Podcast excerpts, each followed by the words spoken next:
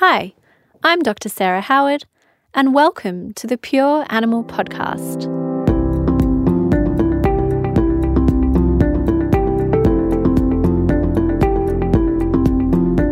On today's episode, we're going to be talking to Dr. Kate Mornement on aggressive pets in vet clinics.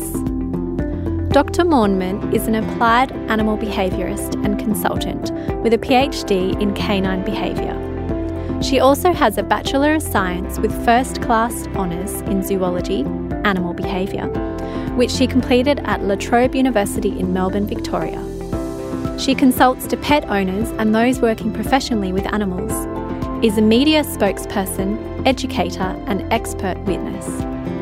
Kate is a member of the Association of Pet Dog Trainers in Australia, the International Association of Animal Behaviour Consultants, the Association of Animal Behaviour Professionals, and the Parrot Society of Australia.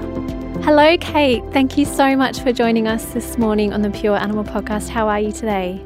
I am really well. Thank you, Sarah. Thanks for having me. Oh, it's a pleasure. I'm really excited to talk to you today. Um, it's a topic which is, I think, very important for our veterinary practitioners and nurses to know about, and that's aggressive pets in clinics um, and in a clinic situation. And I know this is um, a topic that's that's quite um, a specialty of yours, so I'm really excited to hear all your knowledge and your expertise on it. But before we jump into the topic of the day, are you able to share with our our listeners um, a bit of your background, um, how you actually came into the field of animal behaviour and, and where that interest started? Yeah, absolutely. Uh, so it all began back when I was about 14 years old after we brought home a new um, blue heeler puppy. Mm-hmm. So this was a family pet. Uh, I took him off to the local community based training organisation where back then it was mainly punishment based training. So right. using a choker chain to um, punish unwanted behaviour. Uh, and I really didn't like the feel of that method of training. And so I just started training him at home in the backyard, but using food, using okay. his food. Yeah. And um, it went so much better. He yeah. was learning really quickly. It was fun. And it really sparked my interest in um, animal behavior and yeah. how animals learn. Yeah, oh, that's lovely. And and you were 14, you said, when you had him. Yes. Oh, yes. wow. That's a really young age. Oh, that's great. And your parents were happy for you to sort of take on the role of, of chief dog trainer? They, they definitely were, although even though I had the best of intentions, one of the things I would teach him is um, how to jump over hurdles. So he soon learned how to jump, jump, jump over, over the, the fence. yes. and he, he did terrorize the postie for a little while there, but um, otherwise, it, yeah, they were happy for me to train him and teach him good behaviour. Oh, so, that's so that sparked my interest. And um, once I got to university and started studying zoology and, and animal behaviour or the behaviour of animals living in the wild, I became absolutely fascinated with how the environment influences behaviour. Um, and so that led me to study honours in zoology um, with a focus on animal behaviour and then after that uh, to pursue a PhD in dog behaviour specifically. Wow, okay. And then after you completed your PhD, is that when you started your training and behaviour practice in Melbourne? Um, no, I actually started that back in 2014 after okay. I'd done a stint in a pet shop, a really, really bad pet shop that sold all kinds of different pets to whoever would buy them. And people would come in and ask me for advice and information about animal behavior. And, you know, for all they knew, I was just a girl behind the counter yeah. in customer service, but I actually had an interest in a bit of knowledge in that. And so I really saw that there was a need for good solid, um, sound, science based advice about mm. animal behaviour and training. And that's where Pets Behaving Badly began. So I combined um, building up the business with my PhD studies. Um, I graduated from my PhD in 2016, and now the business is full time. Wow, congratulations. Gosh, that must have been really busy doing a PhD and starting a business at the same time. it, it, certainly was, and that's why it took me a bit longer than it yeah. should have to get that PhD finished. Yeah, but, that's um, fair We got enough. there in the end. Yeah. yeah. Oh well, congratulations. That's um that's an amazing journey, and it's wonderful now that you're able to just focus um, solely on the business, and your studies are largely behind you. Um, they are for now. Yes. for now. that's what I was thinking. Most most people have that kind of thirst to keep learning, don't they? uh, you're so right. Yes. So, and I find this a lot with my colleagues and and um, people in a similar line of work that I'm in is that the more you know, the more you realize you don't know, and it kind of sucks you in. You you do become a lifelong learner and kind mm. of ad- addicted to the you know seeking new knowledge. Yeah. I get you. I'm a fellow sufferer. mm-hmm, yeah. I totally get you. Um, and for pets behaving badly, the, the practice in Melbourne, what sort of services do you offer to your customer, your clients? So, um, uh, one of the main um, services is in home behaviour consultations for pet owners. Mm-hmm. So I see mainly dogs and cats, but also parrots here and there. Okay. Uh, yeah, companion parrots. Um, and so the people that come to me are people who are experiencing behavioural difficulties with their pets um, and are seeking advice on how to manage and resolve those. Mm-hmm. Um, but I also do a lot of work with local councils. So I'm an expert witness in uh, dangerous and menacing dog cases. Oh, wow. So do, okay. Yeah, I do temperament assessments and reports and sometimes have to speak to those in um, VCAT or court hearings. Mm-hmm. Uh, and then I do a lot of uh, training for people who work with animals, so seminars, workshops, um, that kind of thing on animal behaviour and training. Um, yeah, so Great. they're the main services. But I also do a bit of um, writing, so blog posts and articles and things, yep. Um, all about animal behaviour to try and educate the um, community. Yeah. Oh, that's great. And it's um it's really important for people to know where to go to get that, you know, evidence-based scientific education, um, that high quality education for something as important as animal behavior. We know that um, just making, you know, small little mistakes over time can really start to sort of lead the animal down the wrong path. So it's important to get it right for sure. It is, and and unfortunately, there is um, you know, these old myths and philosophies around how you train dogs and interact mm. with them, like being the pack leader yeah. or dominance based training, they're so outdated and, and they've, they've been proven wrong. But people it's hard for the, the science to get out there to educate enough people to change what they do. And, and those methods can be really detrimental yeah. um, in terms of uh, contributing to aggression, but also damaging the relationship people have with their animals. Yeah, it's kind of sad actually that um, so many dogs are still having to succumb to those sort of more punished based punishment based methods. Um, hopefully the the seeds of change are upon us and we can start to um, build more education around the right way to do things, which is yeah. why I like having people like you on the podcast so we can try oh. and get the message out there. yeah, absolutely. I think things are changing. It's just not happening as quick as we would yeah. like. Okay, and so in your world, which is animal behaviour, you did mention that you work mainly with dogs, cats, and parrots. Within that, what, what are your sort of main interests? Like, what cases really light you up? Oh, I um, I love it all. Like, I, I, just I get to work. The people who engage me to help them, they're they're just the best people. They, you know, their pets are considered members of their family. They have the highest concern for their well-being, um, and so they're really invested in in helping their pet. And so, yeah, I mean, I get a range of things. Aggression is a common one. Mm. Um, separation anxiety, especially in dogs. Uh, inappropriate toileting in cats is the most common problem. Um, but I also get people who've introduced a new pet into the home, but um, the relationships between the existing pet and the new pet are not working very well, like in multi cat homes or in dog only homes where a new cats come in.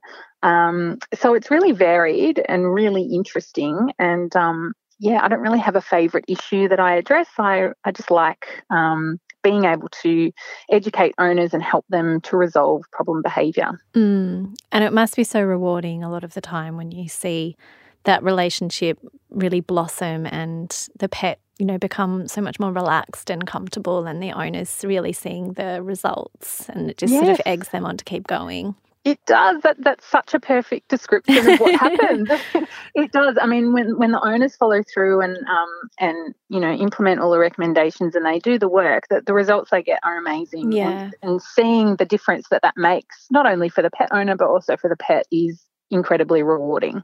And it really is up to them. I mean, you can guide them as as much as possible, but how do you sort of ensure that people are really on board and they're really committed and they're going to adhere to your treatment recommendations and um, training plans at home so they can get those really good results. Is there sort of any tips that you have there?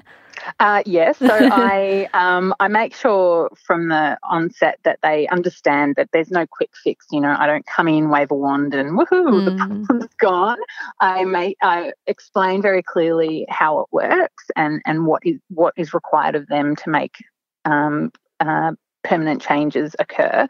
And so they understand that even before I come to do the consultation. Yep. But once I'm there, I, I, demonstrate how the training techniques and, and the science of behaviour works um, based on the knowledge that we have right now and and they can see it happen before their eyes and it's it's really cool when you get to see that moment that kind of light flicks on in their brain yeah. and they see how they can apply the techniques. And then I get them to do it themselves because they're the ones who are going to have to work on the problem with their pet. And so once they see that they can do it, it really encourages them to keep doing the work and mm. um, yeah, move forward. Oh, that, that's a, a nice kind of reward based motivation for people to keep going. Yes, when exactly. they're seeing the results firsthand. I'd really love now to jump into our sort of podcast topic today, which is about aggression, um, a very important um, issue, I guess you could call it. And common situations seen in vet clinics. Certainly, I was in clinics for five years um, before I moved over to work out of clinics. And I I was pretty lucky during my time, um, say lucky or maybe a bit self protective, not to have any bad injuries. But I certainly know of colleagues who have ended up having some pretty nasty cat bites and um, dog bites and needing treatment for that. Um, so it's it's obviously something that is quite a common situation in certain clinics um, and for certain pets. Why? In your opinion, do dogs and cats display aggression um, even if they're not an aggressive pet at home, which I heard mm-hmm. so commonly? Why, mm-hmm. why do you find that when they get into that clinic situation, they start to display that aggression? Yeah, it's a really good question. Um, so, the reason that they do it in 99% of cases is due to fear and anxiety. Mm. Uh, and this is either because of a lack of prior positive experiences associated with vet clinics, um, mm-hmm. especially during um, the first year of life. Uh, and that is common in rescue dogs that maybe, you know, they weren't vetted um, yep. because the owner couldn't afford it or didn't didn't want to spend the money doing it. Uh, and then as an adult, they end up in a vet clinic for the first time and they've got no prior understanding of what that is. Okay. Um, or it occurs because of unpleasant past experiences associated with the vet clinic. So, despite the vets and vet nurses and staff's best efforts to make it a positive experience, sometimes animals experience pain, yeah. um, trauma, separation from um, attachment bonds um, you know, they can experience unpleasant things in that setting. And so they remember. And so the next time they're there, they use aggression to try and create distance between themselves and a perceived threat. Mm-hmm. So that's often a vet nurse or a veterinarian who's trying to administer um, a vaccination or take a temperature or just do a body check. Mm-hmm. Uh, and they're yeah the animals learn that aggression works because when they uh, have a go a bite try to bite um, we immediately move our hand yes. away and we back away yeah instant reward to, yes yes for the animal instant yeah. reward and for us it's self-preservation yes yeah so yes it's aggression is one of those things that you know in a vet clinic environment the vet has a, a set number of you know a set amount of time that yeah. they're able to do their job and that's not always conducive to how an animal is feeling in that situation. Mm-hmm. Um, but yeah, it is a very common issue that I help people with, um, mm-hmm. um, people that have pets that are aggressive and fearful at the vet. Okay, so do you work mostly with the pet owners on this issue, or do you actually work directly with practitioners or the practice staff as a team on how to manage um, aggressive animals, or a bit of both? So it's a bit of both. So typically, um, I work mainly with the client, but uh, I will also work in conjunction with the veterinary clinic mm-hmm. um, because often we develop a plan to desensitize and counter condition an animal to the vet clinic, and that is a team effort. So it's not just the owner who's got to do the work, but it's also making sure that the veterinary staff are aware of what to do and or what's happening yeah. to help that animal succeed in that environment. Um, but also, uh, I've recently started um, a collaboration with two of my very good friends and colleagues called People and Animals in the Workplace. Mm-hmm. Uh, and this is an organisation that provides professional development to um, people who work with animals. Mm-hmm. Uh, and this year, our event is for the veterinary industry. And as it has it, I'm actually speaking about this issue at our next right. event. Okay. Yeah. So, um, so in terms of that, now we are starting to provide that kind of advice um, and education to veterinary staff, so mm-hmm. vets, vet nurses, and people that deal with animals in that setting to yep. help them understand what's going on and how to deal with animals in that situation to help them cope better. Yeah, gosh, that would have just been a godsend for me, and I know my colleagues when I was in practice because I confess I am really scared of cats. uh-huh. I'd much prefer to deal with a 700 kilo horse than a cat. Uh-huh. Um, uh-huh. And it's uh-huh. probably because I've never had a cat as a pet. Um, so yeah. I just found it really difficult to read their body language. And it took me probably two or three years of learning off other people what they were telling me, these cats. Yeah. And, and, um, and I was the very first person to say, okay, I need someone who's better at dealing with cats because I used to find that cats could read my fear mm-hmm. and it would almost make the situation worse, sort of more tense. Um, which is a nice segue into um, just wondering if you can actually go through you know, some more practical information and um, some of the behaviors and body language you might look for in cats. I think dogs, well, I used to find dogs a little easier to read because it's a little more obvious sometimes. Um, but but what what are the sort of behaviors that maybe give us a warning that they're feeling fearful or anxious and possibly that they might use aggression to um, protect themselves in that situation? Yeah, yeah. So it's a really good question. And a lot of people don't realize that, uh, like, overt or really obvious aggression, like a bite or a scratch or something like that, is, is actually the animal's last resort. Yeah. So they tend to show a whole lot of much more subtle body language signals to show that they're stressed or anxious or frightened but we tend to don't we, we don't see them or they're ignored and the animal has to up the ante and resort to something more serious to get the desired outcome mm-hmm. So, some of those more subtle signs, um, let's start with dogs. So, um, wide eyes, so seeing the whites of the eyes, um, lip licking, so they'll mm. flick their, lip, their tongue out and lick their lips when yep. they're feeling stressed. Yep. Um, they might cower or crouch, um, not want to move forward, say into the um, the exam room. Yep.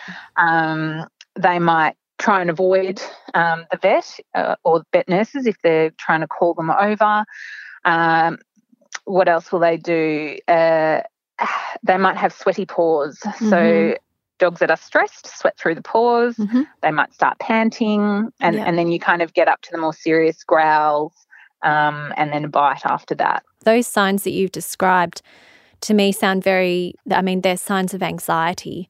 So, mm-hmm. really, I'm not going to sort of blanket label all, all anxious dogs as possibly becoming aggressive, but really any dog that is displaying those signs of fear and anxiety that you've just mentioned could potentially, if you don't know that dog, become aggressive at that last resort stage if they're yes. not feeling comfortable. Yeah.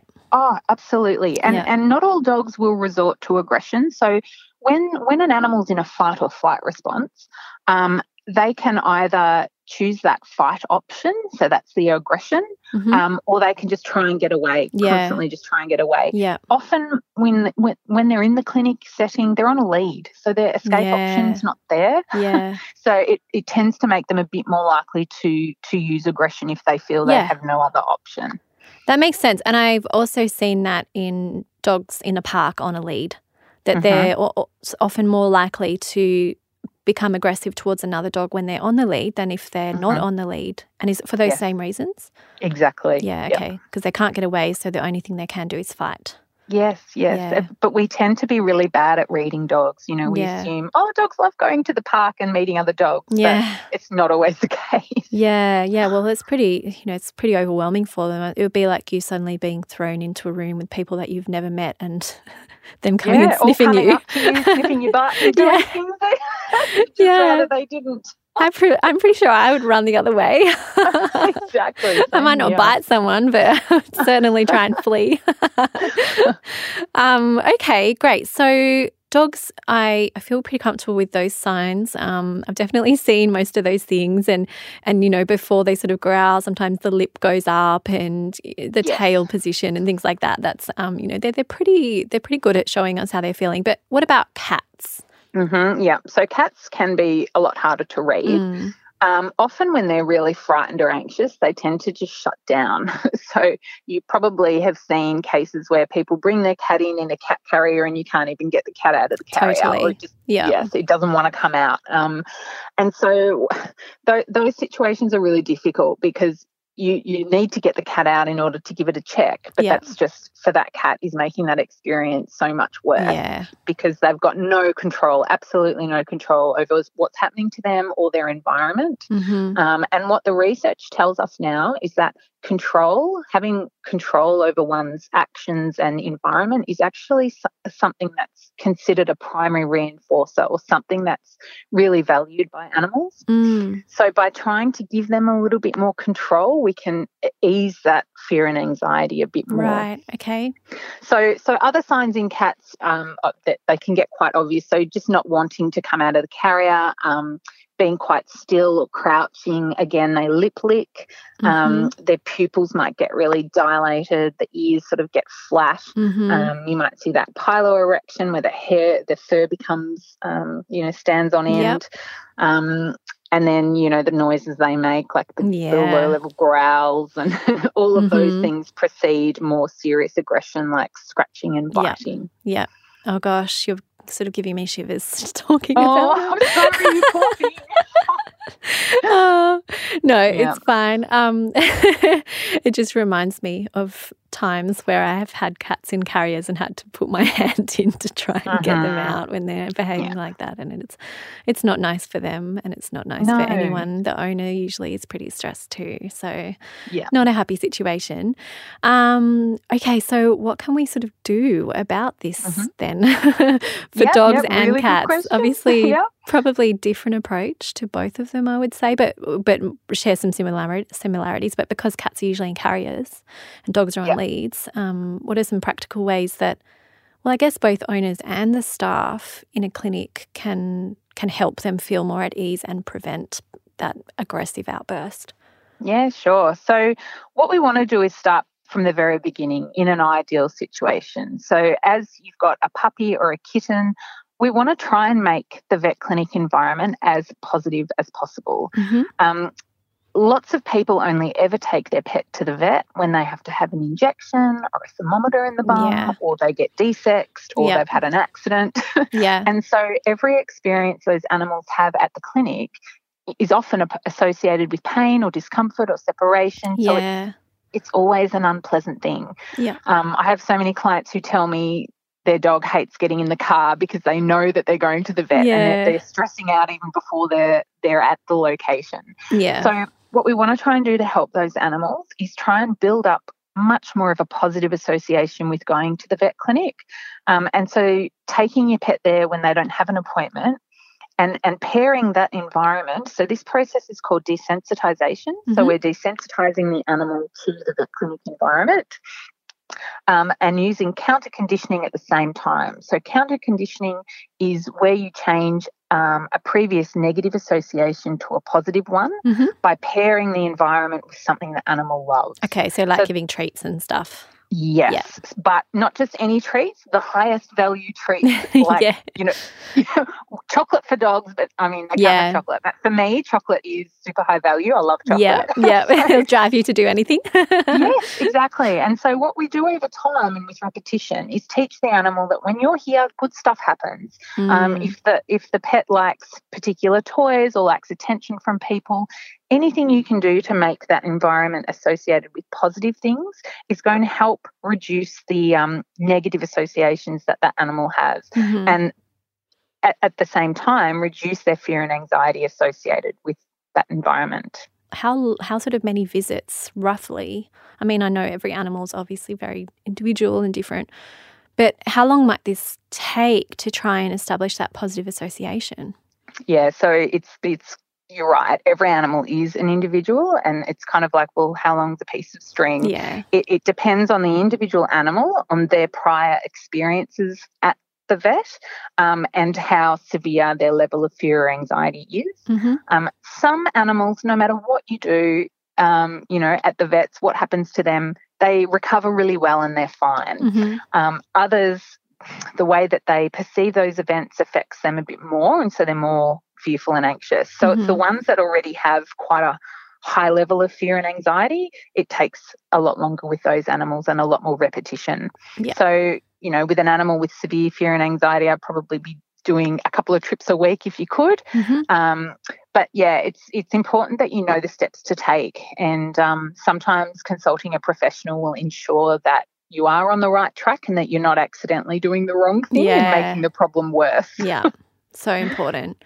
Yeah. Okay. And so, um, on one of these friendly visits to the vet, do you encourage the veterinary staff to get involved at that stage um, and them give treats and pats and things? Or is it really just the owner that's the one who's sort of creating that positive experience?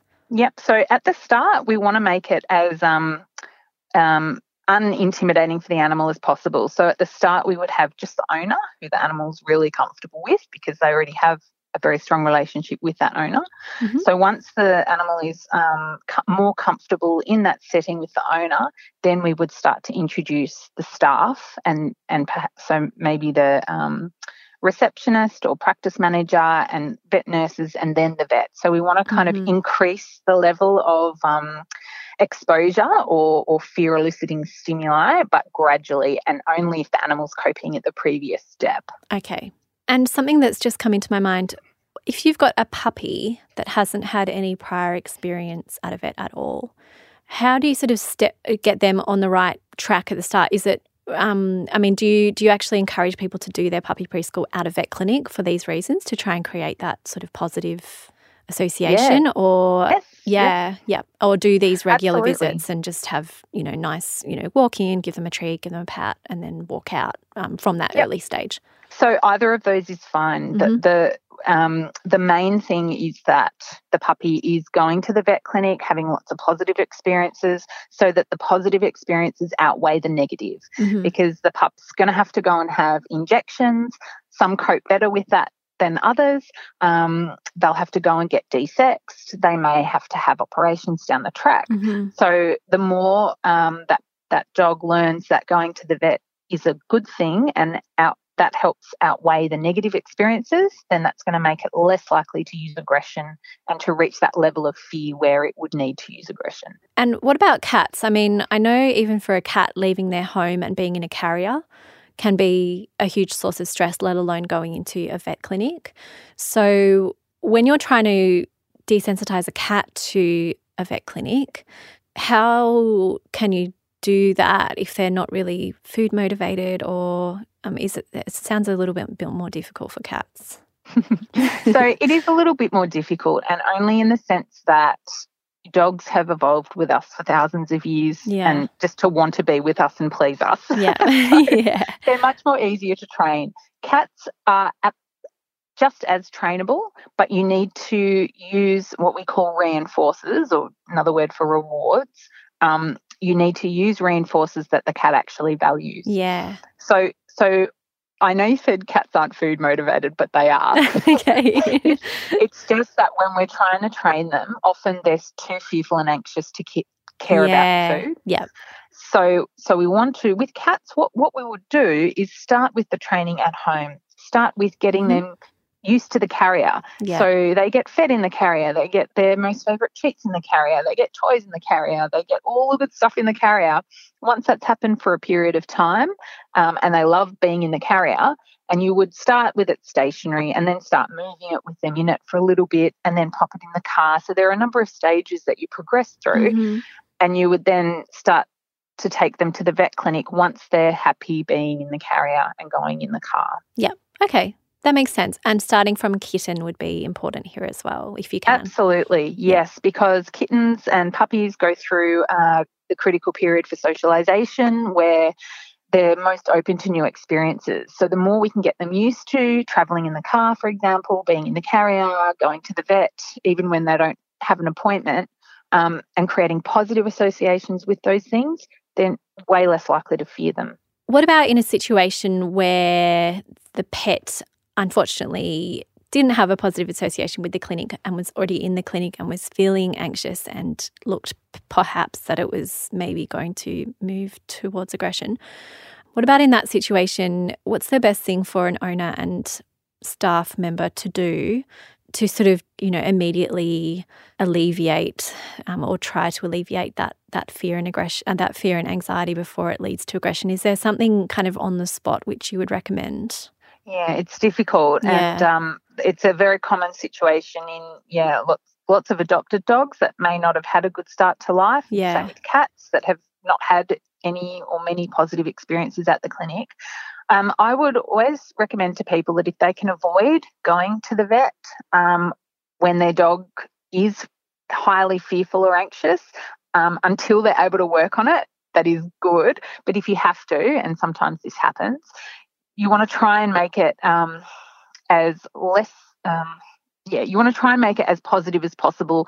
Have whatever needs to be done done um, as quickly as possible. Mm-hmm. Uh, things so safety is really important because sometimes yeah. dogs will need things done to them um, in a limited time frame because that's just what needs to be done. So um, muzzles can be. Yeah.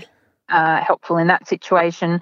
So can um, covering a dog, like in a heavy blanket, to help restrict its movement, and so it doesn't have any visual of what's going on if an injection needs to be given or something has to happen. Yeah. Um, but in an ideal situation, we would only progress um, through the examination if the dog is coping or the animal is coping well. Yeah. Food helps a lot. Yeah. Um, and really high value foods, so cooked chicken, um, Devon works pretty well. Yeah. Some dogs love cheese. Yeah. the more of those sorts of things that they're getting during throughout the whole experience, it helps to um, alleviate some of the unpleasant experiences that they might have.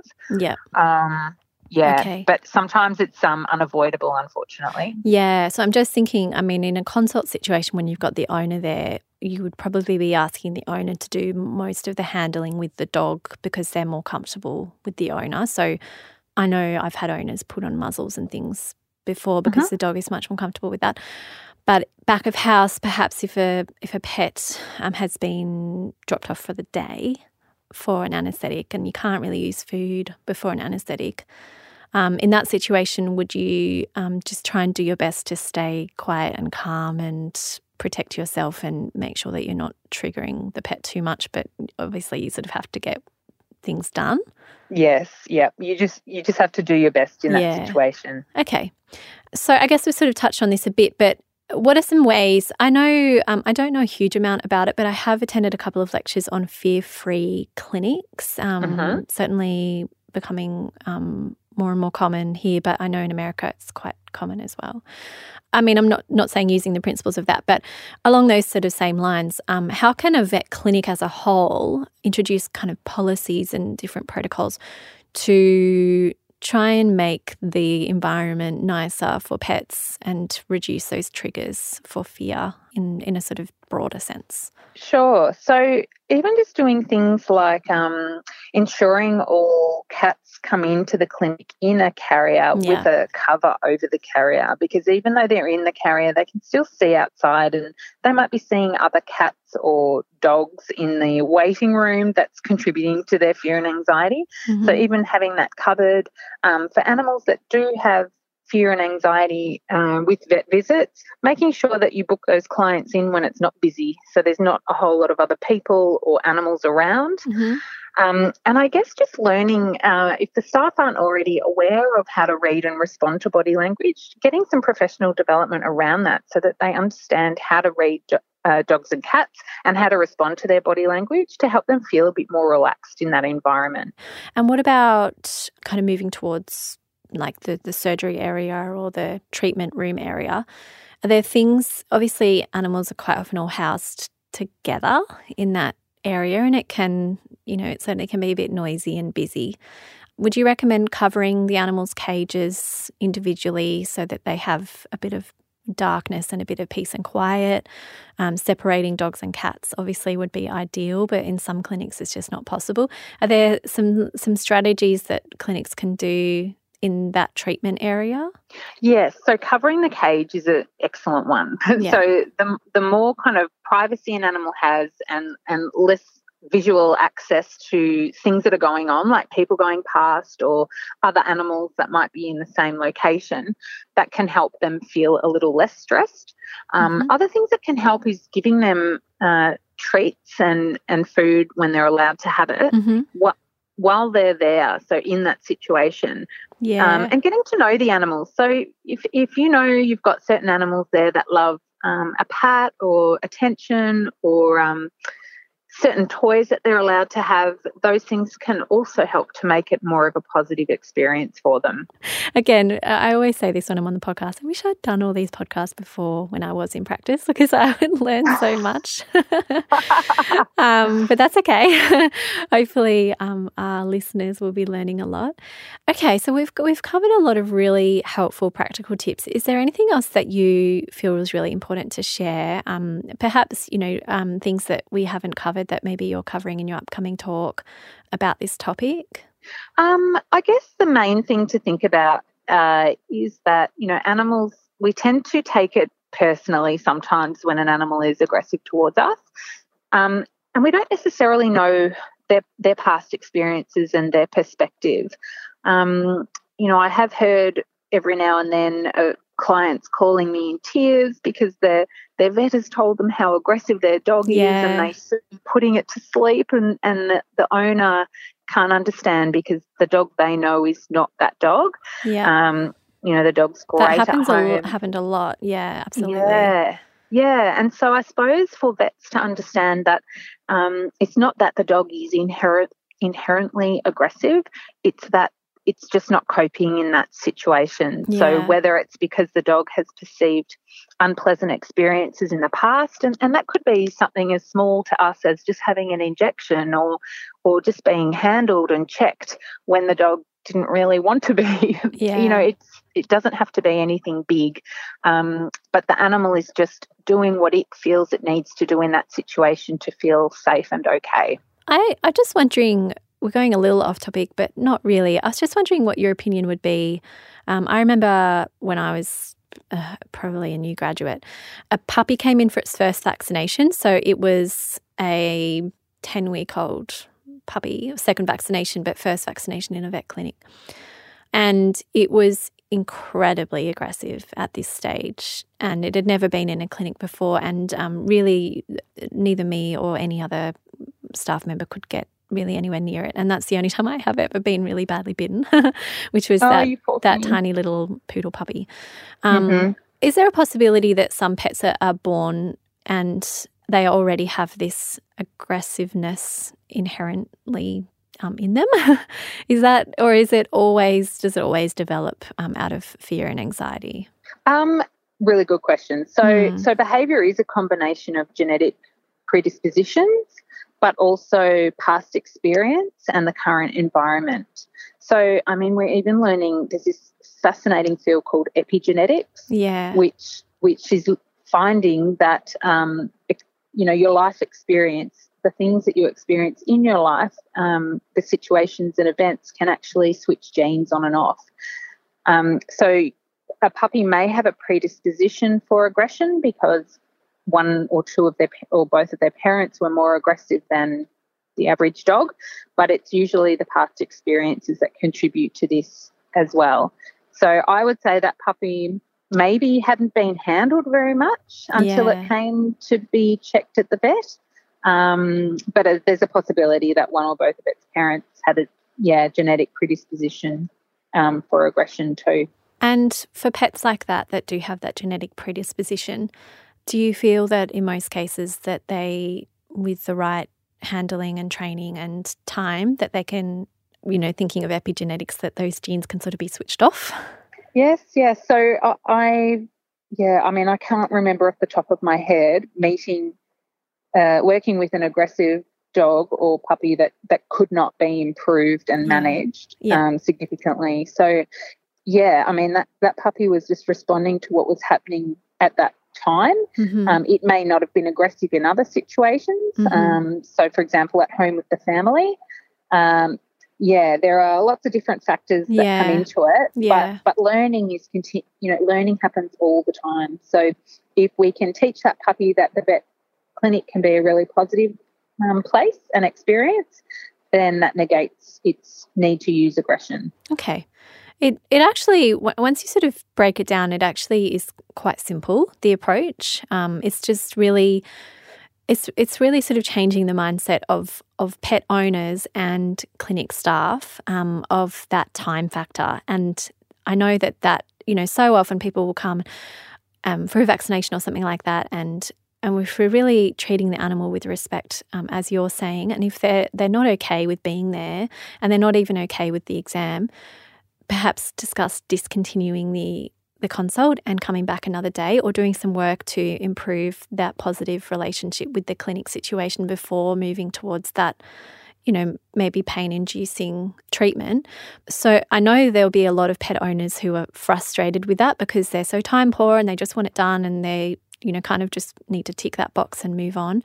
Um, and also from the clinic point of view, you know, it's really important to educate clinic staff, which you're obviously doing a really good job of, to to realize that it's not just that one day that's you know important to tick off. It's actually it could be really detrimental if they have that one bad experience. It could actually set them up on that path to have that negative association with the clinic long term, which then would lead to needing to do more intervention later on and things getting worse. So I guess I guess I'm rambling a bit, but in my mind, I, I just hope that people realize that you know, every interaction with a vet clinic is really important to get right if they're wanting to set their animal up, for success and to have that happy time there.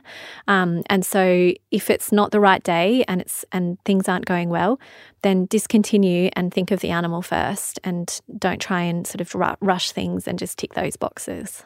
Yeah, I, I could not agree with you more on that, mm. Sarah. And, um, you know, even um, thinking about ways that um, vet clinics can deal with animals um, that are fearful and anxious, even having like um, like like a program for those animals so that clients can book in to do sessions um, yeah. with the staff to to make it more of a positive experience because yeah. you're right a lot of people will not take their animals back to a clinic if if they're showing high levels of aggression and it's stressful for them, they might go somewhere else or they might try and get someone to come to their house. So it's definitely in the clinic's interest to um, work with these clients um, to maintain a long term relationship.